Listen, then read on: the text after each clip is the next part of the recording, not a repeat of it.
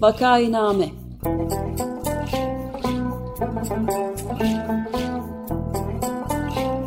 Salgın günlerinde memleket manzaraları.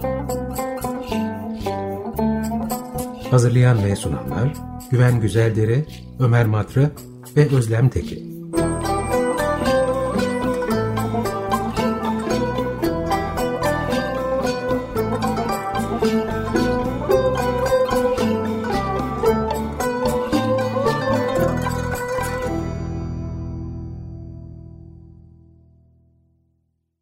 Vakainame'ye hoş geldiniz. 95 FM Açık Radyo'dasınız. Bu programı Ömer Madra, Özlem Teke ve ben Güven Güzeldere hazırlayıp sunuyoruz. Bugün Ömer Madra bizimle değil. E, bugünkü programda konuğumuz avukat Tora Pekin. Hoş geldiniz Tora Bey. Hoş bulduk Güven Bey. Hoş geldiniz. Konuğumuz Tora Pekin. İstanbul Üniversitesi Hukuk Fakültesinden mezun oldu ve 1997'den bu yana da İstanbul Barosu'na kayıtlı avukat olarak çalışıyor. Düzenli olmasa da Express ve Bir Art Bir'de yazıları yayınlanmaktadır. Tekrar hoş geldiniz. Teşekkür ederim, hoş bulduk. Ee, biz bugün geçen hafta yaptığımız gibi yine Gezi davası kararlarından konuşmak istiyoruz. Fakat ona girmeden önce ben bir başsağlığı dilemek istiyorum. Çünkü ee, Ömer Madra'nın oğlu Açık Radyo'nun kurucularından ve ilk programcılarından e, Cem Madra'nın aramızdan ayrılmış olduğunun haberini aldık. E, bütün sevenlerine ve tüm Açık Radyo e, ailesine e, başsağlığı dileyerek e, programa başlıyorum. E, şimdi Tora Bey, Gezi konusuna e, gelelim. Biz geçen haftaki programda hem davanın seyrinden konuştuk. Ee, sizin gibi savunma avukatlarından olan Fikret İlkiz konuk olmuştu. Ee, ben hukuki bir değerlendirme yapmasını da kendisinden rica etmiştim. Ağır bir karar olduğunu belirtti Fikret Bey fakat gerekçeli karar henüz açıklanmadığı için e, işte bir değerlendirme yapmak için erken olacağını da söyledi. Dolayısıyla daha ziyade e, davanın seyri üstüne yoğunlaştık. Şimdi siz e, gerekçeli karar açıklanmış olmasa da Perşembenin gelişi çarşambadan belli olduğu için e, hukuki bir değerlendirme yapmak isteyebilirsiniz. Bu soruyu soracağım istemeyebilirsiniz programın sonuna doğru. Fakat ben yine Gezi davasının seyriyle ilgili bir şeylerle biraz başlayalım istiyorum. Çünkü Özlem Hanım gibi benim gibi insanlar haberlerden işte şu karar çıktı ya da buraya ertelendi, şu zamanda duruşma olacak falan gibi şeyler okuyoruz ama siz e, Gezi davasının içinde yer alan bir avukat olarak aslında ne olup ne bittiğini içeriden görüyorsunuz ve bizim sahip olmadığımız bilgilere sahipsiniz. Mesela siz savunma yaparken yargıçlar sizi dikkatle dinliyor mu yoksa sıkıntılı bir şekilde işte cep telefonlarıyla mı oynuyorlar zaten kararlarını vermiş gibi bir halleri mi var? Yani bunlar tabii spekülatif meseleler ama yine de bence e, bilgilendirici unsurlar. Siz en başından itibaren Gezi davasının seyrini nasıl değerlendirirsiniz ve 25 Nisan pazartesi günü kararın açıklanmasını beklerken siz ve suçlanan insanlar böyle bir karar bekliyor muydunuz? Ne bekliyordunuz? Peki. Hmm, kapsamlı bir soru oldu. Belki tek cevapta bitebilir program. Ama e, Gezi davasına başlamadan önce ben de e, hem Ömer Bey'in hem ailesinin e, acısını paylaşıyorum. Sonsuz sabırlar diliyorum kendilerine. E, onu söylemiş olayım. E, şöyle Gezi davasının evet e, hukuki değerlendirmesini yapmak teknik olarak e, Fikret İlkiz haklı. E, gerekçeli kararı görmeden bir şey söylemek mümkün değil. Orada ne yazdığını bilmeden onun üzerine konuşmak. Ama e, bu bize tam da sizin sorduğunuz soruya yanıt vermek için bir saha açıyor bence. Yani tamam ne gerekçe yazdığını görelim. Ona göre ayrıca e, söyleyeceklerimizi söyleriz. Ama e, sizin dediğiniz soru ilk andan itibaren hatta anı şeye götürmeyelim duruşma salonundan öncesi de var bunun. İlk gözaltılar hatta ondan önce Osman Kavala'nın tutuklanması. O zamandan bu zamana hani ne gözlemledik? E, o bize e, bu yargılamanın doğasıyla ilgili çok fikir veriyor. E, onu birazcık e, aktarmak isterim. O sizin verdiğiniz örnekler üzerinden de belki e, yardım alarak. E, nasıl bir yargılama olduğunu, bu yargılamanın doğasını e, biraz anlatmak lazım. E, Mart'ta kaybettiğimiz e, Aydın Engin'in e, röportaja dair e, hep böyle sıklıkla tekrarladığı sohbetlerde bir şey vardı.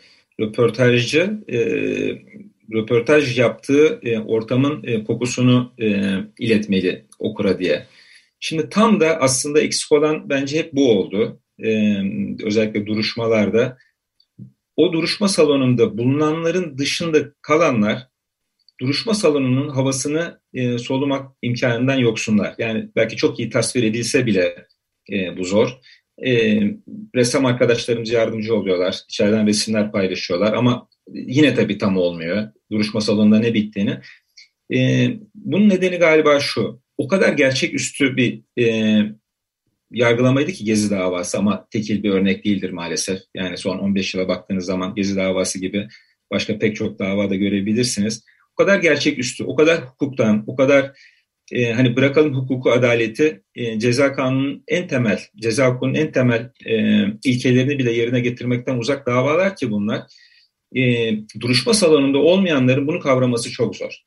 Öyle olunca mesela hani karşı kutup bu davaların talimat vericisi olarak gördüğüm ki kendileri bunu açıktan yapıyorlar. Siyasal iktidarın temsilcileri e, diyorlar ki işte yargı bağımsız, yargının verdiği kararı eleştirmeyin filan diyorlar. Bunu söyleyebilmelerinin sebebi aslında bu duruşmaların dört duvar arasına sıkışıp kalması. Oraya gelen herhangi bir kişinin herhangi bir duruşmayı e, bir kez izlemiş olması, orada nasıl saçma sapan bir e, usul izlendiğini, gerçekte bir yargılama yapılmadığını e, kolaylıkla anlayabilir. Ve öyle bir yapıdan da zaten hukuki bir karar çıkması da e, mümkün olmaz. Şimdi sordunuz e, mahkeme başkanı ne yapıyordu diye. Mahkeme başkanı ne yapıyordu? İşte e, şöyle bir şey. Onun bir görevi var. Duruşmayı idare etmek gibi bir görevi var. E, 30 Ağır Ceza Mahkemesi'nde başlayan e, yargılamayı işte 13. Ağır Ceza Mahkemesi'ndeki duruşmaları hepsini ekleyelim. Toplamda e, 15 civarı sanırım e, duruşma. E, ceza yargılamasında yapılacak olan şey nedir? E, savcılığın gösterdiği delillerin duruşmalarda tartışılması, savunmanın getirdiği ve mahkemeden getirilmesini istediği delillerin tartışılması. Öncelikle bu yapılacak. Yani deliller dosyaya getirilecek ve e, açık yargılamada tartışılacak. Gezi davasının ne 30. Ağır Ceza Mahkemesi'ndeki kısmında ne de 13. Ağır Ceza Mahkemesi'nin kısmında hiç delil tartışması yapılmadı. Biz delil tartışması yapalım diye beklerken işte çarşı e, dosyasıyla birleştikten sonra onların ifadeleriyle geçti duruşmalar. Ondan sonra dedik ki herhalde şimdi delil tartışmasına geçti sıra. Ama o sırada birdenbire e, mahkeme gaza bastı. Dosyayı esas hakkında mütalaa için savcıya verdi. Hiç tartışmadan sadece son savunmalarda söylediğimiz sözlerle e, dosyayı karara bağlandı. Delil tartışması olmaksızın yapılan bir ceza davası bir ceza davası değildir. Öyle denebilir. E, ne oldu orada? Yani bir göstermelik yargılama. Hani bu hiç yapılmayabilirdi. Hiç yargılama yapılmayabilirdi. Yine bu karar verirdi mahkemeler ama mahkeme e, o yargıçlar onun yerine işte bir göstermelik yargılama. Her seferinde oraya insanlar eziyetlerle o turnikelerden geçip duruşma salonundaki yerlerini aldılar. Karşılarında işte oflayan poflayan sıkılan bir savcı ve üç yargıç tarafından e, sözde yargılandılar. Ve sonuçta da böyle bir e, karara ulaştık benim e, tasvir yeteneğim de yeterli olmuyor. Gerçekten bence edebiyatçıların gelip ya da e, usta röportajcıların gelip bu duruşma salonunda olan bitenleri aktarması gerekiyor. Ya da işte bir alternatif öyle bir ihtimal yok. E, yasak. E, ama videoyla bu şey e, yayınlayabilsek e, ilgi de çeker diye düşünüyorum. İnsanlar burada nasıl yargılama yapılmadığını kendi gözleriyle herhalde ancak öyle görebilirler ama tabii böyle bir şey mümkün değil. Evet, bu anlattıklarınızda aslında belki çok şaşılacak bir şey de yok. Çünkü davadan çıkan kararın ne kadar absürt bir karar olduğu düşünülürse davanın seyrinin de benzer bir tuhaflık içinde yürümüş olması aslında birbiriyle uyumlu gibi gözüküyor. Ama tabii burada adaletin tecellisi e, olmuyor sonuçta ortaya çıkan şey. Daha ziyade bir siyasi mesajın tebliğ gibi bir şey oluyor galiba.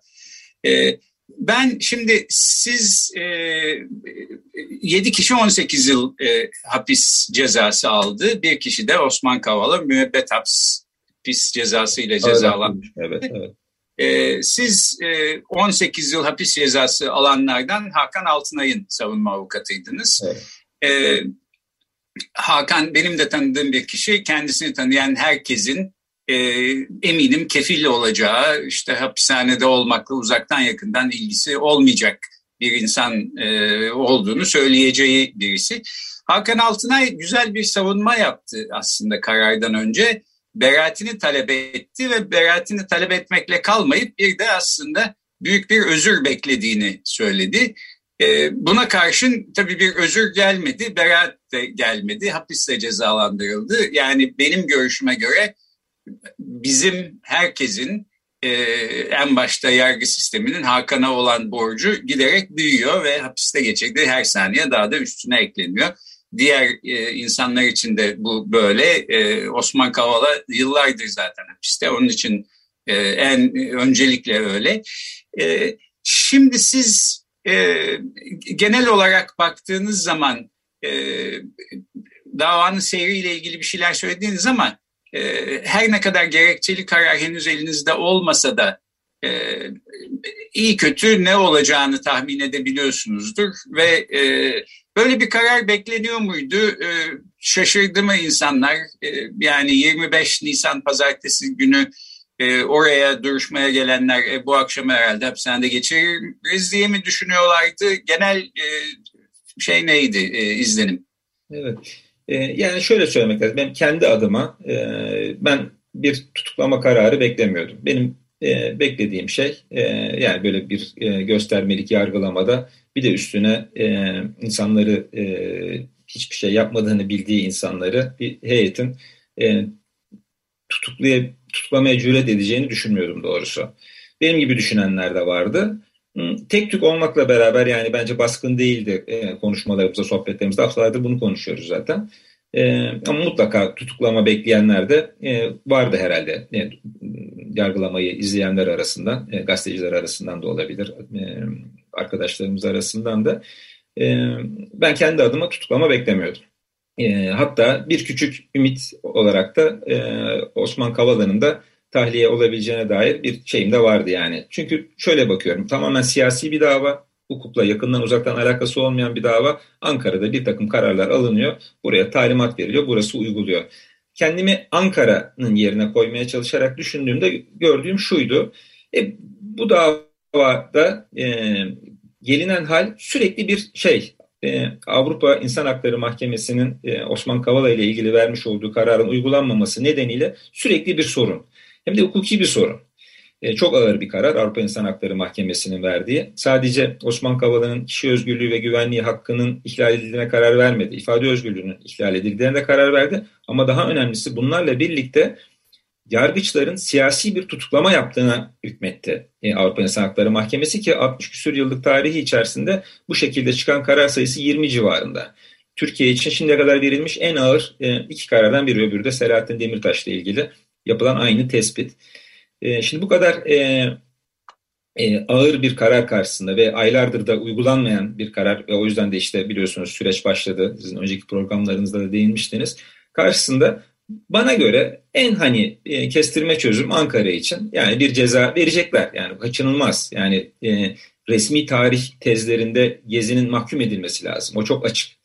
E, Ankara için e, Gezi lanetlenmiş bir süreç lanetlenmiş bir toplumsal olay e, ve onun mutlaka bir e, ne kadar uyduruk olursa olsun bir mahkeme kararıyla cezalandırılması zorunluydu Ankara. Onu o yüzden bir mutlaka bir ceza kararı bekliyordum bu dosyada. Ama e, onu verdikten sonra hani tutuklama e, yapmasaydı işte o zaman şey de kesiliyor. Yani toplumsal e, muhalefet de e, bir sessizleşiyor. Yani çünkü kimse tutuklu kalmadığı zaman oradaki mağduriyet söz konusu olmadığı zaman insanlar hani sineye çekebiliyorlar birazcık daha. Tamam bakarız diyorlar. Yani üst mahkemelerden döner falan diyorlar. E, ve bir sessizlik oluyor. Ama onun yerine Ankara e, bundan sonraki süreçte de bence çok sertleşeceğini sinyali olarak böyle bir istekte bulunmuş. Heyetin önüne böyle bir karar koymuş. Mahkum et ve tutukla demiş. Ee, işte geldiğimiz noktada e, böyle oldu maalesef. Evet ben yani bir siyasi mesajın tebliği diye okurken aslında tam da böyle bir şey düşünüyordum. E, çünkü e, adaletin tecelli edeceğine dair e, yeni bir bulgu, kanıt e, elimizde öyle bir şey yoktu. Dolayısıyla ben de sizin gibi daha iyimser bir e, görüşe sahiptim ama e, başka nedenlerden, dış etkenlerden dolayı. Ben e, hatırlatayım bu konuyla ilgilenenler biz e, birkaç ay önce Rıza Türmen'le bu Avrupa İnsan Hakları Mahkemesi'nin kararı ışığında Avrupa Konseyi'nin uygulayabileceği yaptırımlar konusunda tartışmıştık. Vakainame'de arşivden bulunabilir, bakılabilir. Ee, peki e, siz e, tutuklanıp hapse konulan e, bu e, Osman Kaval zaten hapisteydi. E, diğer herkes galiba hapiste. Siz onlarla görüşüyorsunuz herhalde, ziyaret ediyorsunuz. Nasıl durumları? Ee, şöyle oldu. Maalesef iki kez e, Silivri'de e, tutuklu e, erkek erkekler e, Silivri'deler. E, iki kez gördüm onları. E, bir ilk tutuklandıkları günün ertesinde, bir de dün. E, fakat kadın cezaevi için yaptığım program bir cenaze nedeniyle mümkün olamadı. Öyle olduğu için henüz şeyi göremedim. E, Bakırköy'deki arkadaşlarımızı göremedim. Kadın tutuklu arkadaşlarımızı göremedim. Ama tabii avukatlarla sürekli konuşuyoruz. Hmm, özetle iyiler. E, Mine Hanım e, Covid e, olmuş ondan sonra ama iyi sağlığı bir kötülüğü yok. Bir süre sonra çıkacak o karantina konuşulan herhalde.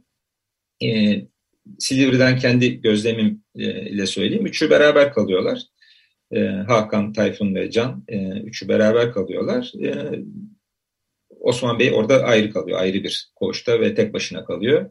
Dört kişi kalma imkanı da yok bizim bu suçlarla ilgili olarak. En fazla üç kişi bir arada kalabiliyor. O yüzden birleşme ihtimalleri de yok, olmayacak. Üçlü olarak baktığımız zaman o cezaevine ilk e, girdikleri tabii doğal olarak yani bir anda hani kendinizi böyle bir e, saçma sapan kararla hapishanede bulunca e, yepyeni bir ortam e, kapatılıyorsunuz. E, ilk gün bir şeyleri vardı, bir e, ne diyelim şaşkınlıkları belki birazcık vardı üzerlerinde. E, ama şimdi dün gittiğimde aradan geçen e, tam olarak 7 gün bir hafta sonra gittiğimde e, yani morallerinin çok iyi olduğunu gördüm. E, çok dirençliler.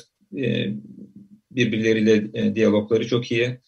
E, bekleyeceğiz artık bundan sonra. Yani bir gün hani hukuk tekrar tecelli eder e, diye bekleyeceğiz. E, iyi gördüm. Evet. Peki ben e, şimdi toparlamak için Gezi ile ilgili bir iki cümle söyledikten sonra size bırakmak istiyorum sözü yine e, programın e, bitişinde.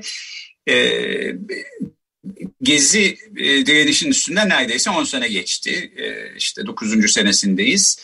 E, şimdi Gezi'de bir gün bile geçirmiş olan herkes e, şunu görmüştür mutlaka. Orada sahiden beşi benzemez diyebileceğimiz birbirleriyle hiçbir şekilde hiçbir konuda anlaşma ihtimalleri bile olmayan insanlar bir araya geldiler. Bunu e, yani dünyanın en dahi organizatörünü getirseniz böyle bir şeyi beceremezdiniz. E, bu, bu çok açık e, gözüküyor. Böyle bir durumda işte işte insanları organizatörlük yapmakla suçlayarak işte bu onların başının altından çıktı dolayısıyla hapsedelim falan demek e, zaten en başta büyük bir absürtlük gibi gözüküyor bana. Öte yandan yani binlerce, on binlerce, yüz binlerce kişi orada bir araya gelmişti. E, sembolik bir şekilde biraz da gözdağı vermek için diye düşünüyorum. E, 8 kişi e, seçildi ve onlar şu anda hapisteler. Yani aslında e, Gezi'de olan yüz binler adına da hapiste e, e, zaman geçiriyorlar bu sekiz kişi. Bunun hiç unutulmaması ve unutulmaması gerektiğini düşünüyorum. E, bu anlamda da aslında bu hapiste olan insanlara bir borcumuz olduğunu. Benim genel e, geziye bakışım böyle. E, ama programın bitmesine daha bir e, 7-8 dakikamız var. Ben son sözleri söylemek için size bırakayım. Yani söylediğinize aynen katılıyorum ben de öncelikle. Ee, yani dışarıda kalanlara e, şu anda düşen öncelikli görev arkadaşlarımızın e, sesini e, dışarıda bizim duyurmaya devam etmemiz ve asla e, unutulmamalarını sağlamamız. Ama bunu tabii ben sadece gezi e, ne diyelim mahpusları için, e, gezi tutsakları için söylemem e, Türkiye'nin her yerinde e, bugünkü siyasal iktidarın bu tiranca e, yönetimine karşı e, sesini çıkaran, e, demokratik meşru yollarla muhalefet eden, yani tek suçu bu olan e, binlerce insan e, hapishanede. E, bunların hepsi için geçerli bu. Ha, Gezi belki onları da tekrar hatırlamamız ve seslerini duyurmamız için bir e, vasıta olabilir. E, onu hatırlamak lazım. E, bu, bu birincisi. Geziye davaya dönersek hani e, mutlaka söylenmesi gereken bir şey olarak aklımızda olması gereken şey işte evet karar gelecek orada göreceğiz ama bakalım nasıl kurmuşlar. O da şu yani suçlama nedir? İşte hükümeti devirmeye teşebbüs etmek. Sadece ve sadece cebir ve şiddetle işlenebilen bir suç. Fakat e, şu anda hapse gönderilen arkadaşlarımız arasında hatta yargılaması arasında yurt dışında olan e, diğer arkadaşlar arasında cebir ve şiddete bulaştığına ilişkin hiçbir şey yok. Yani önümüzde hiçbir şey yok. Tek böyle bir e, saç kılı yok. Tam aksine örneğin e, Taksim dayanışmasının e, açıklamalarına bakarsanız her aşamada e, olayların şiddete evrilmemesi için insanlara soğukkanlı kalmaları yönünde çağrılar yapıldığını görüyoruz. Hatta savcılığın iki tane tanığı vardı polis. Onlar dinlendiler, onlar teşekkür ettiler. Yani özellikle e, o sırada herhalde alanda canı görmüşler. Onun insanları sakinleştirici e, konuşmalarına teşekkür ettiler. Şimdi gerçek buyken e, gerçek üstü bir şekilde e, hükümeti devirmeyle suçlanmak olacak e, bir şey değil. Ha ne, nasıl yaptı? Nasıl yaptı bu suçlamayı? Daha ilk yargılama, ilk gününde e, şey Sinevizyon'a bir takım e, yanmış e, araba e, görüntüleri, ters çevrilmiş e, araba görüntüleri e, filan koydu mahkeme. Onu gösterdi. Bakın işte dedi vandallık, şiddet filan falan. E, tamam koydunuz. Bunlar oldu. Evet Gezi'de hakikaten e, bir takım şiddet olayları da oldu. Ama bir bu muydu? Yani Gezi'ye rengini veren bu muydu? Hayır değildi. E, ikincisi o arabaları kim yaktı? Biliyor musunuz o arabaları kimin yaktığını? O arabaları gezi sanıkları mı yaktı? Başka yurttaşlar mı yaktı? Polis mi yaktı? Kim yaktı onları biliyor muyuz? Bilmiyoruz. Kimin arabası bilmiyoruz. Ee, ona rağmen işte bir iddianamede de esas hakkında mütalada da aynı fotoğraflardan birkaç tane konuldu ve işte size cebir şiddet ve siz de bundan sorumlusunuz, siz gezicisiniz diyen böyle bir kestirmeci bir yaklaşım. Asla ve asla böyle bir e, ceza yargılaması olamaz. Yani şeyle bağlantıyı kurmayan, e, suçla e, sanık arasında bir nedensellik ilişkisi kurmayan bir e, yargılama ve hüküm olamaz. Bu ama maalesef bu yaşandı. E, tam tersi hani bakılsa aslında oradaki e, pek çok e, şiddet olayının kaynağının bizzat polis olduğu zaten çıkacak ortaya. Yani öyle ki bundan dolayı değil yani Gezi'deki faaliyetlerinden dolayı değil ama dönemin emniyet müdürü ve valisi e, biliyorsunuz terör örgütüne e, yardımdan dolayı hapis cezaları aldılar. Dosyaları istinafta onandı.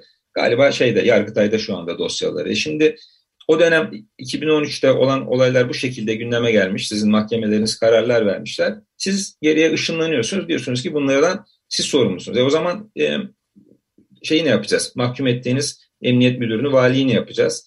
E, o dönemin polislerinin e, pek çoğu e, görevden atıldı. Gezi soruşturmasını başlatan e, savcı, e, o dosyada karar veren, dinlemeleri yapan yargıçların hepsi terör örgütü üyeliğiyle yargılanıyorlar, tutuklandılar, e, mahkum edildiler filan böyle bir süreç sürüyor 2013'te. Biz bir anda ışınlanıyoruz işte bugünlere ve e, sanki bunlar hiç olmamış gibi e, bu dosyaya e, o dönemki AKP Gülen cemaati e, koalisyonunun e, yaptığı hukuksuzluklar damgasını vurmamış gibi e, kendiliğinden bir şey e, suç icat ederek o gerçekler hiç yaşanmamış gibi e, böyle bir sonuca varıyoruz. Hiçbiri tabii kabul edilebilir şeyler değil. E, ama yani bu toplumda bunu yiyecek değil bence. Yani bu kadar hukuksuz bir yargılamayı, bu kadar yargısız bir yargılamayı yiyecek değil e, elbette e, bir yerlerden e, tekrar bu şeyler dönecek, bu kararlar, bu hukuksuzluklar bir yerlerden dönecek. Sabırla mücadele etmeye devam etmek lazım. Evet yani siz 2 artı 2 4 diyorsunuz. Mahkeme gözünüze baka baka hayır 5 e, diye ısrar ediyor ve bunu tartışamıyorsunuz bile öyle anlıyorum. Çok isyan ettirici bir e, haleti ruhiye olsa gerek. Evet öyle. isyan, isyan ediyoruz. Doğrudur. Kızgınız ve öfkeliyiz. Ee, peki böylece o zaman e, bu programı e, kapatalım. Gezi davası hakkında e, başka programlarda yapacağız gibi geliyor. Çünkü bu kararlar e, yani benim tahminim işte 18 yıl hapis cezası alan insanlar 18 sene hapiste kalmayacak. Osman e, Kavala e, ölene kadar hapiste kalmayacak filan ama e, böyle bir nasılsa psikolojisi içinde e, de davranmamak e, gerektiğini düşünüyorum aynı zamanda. Biz de Gezi davasında e, gelişmeler oldukça e, programlar yapmaya devam edeceğiz. E, çok teşekkür ederiz e, Tora Bey. Davetiniz için ben teşekkür ederim. Bugün konuğumuz Gezi davasının savunma avukatlarından e, avukat Tora Pekin'di. E, bu konuyu ileride de e, ele almaya devam edeceğiz. Yeniden teşekkür ediyoruz. İyi günler. Teşekkürler, hoşçakalın. Sağ olun, Hoşça iyi günler. İyi günler.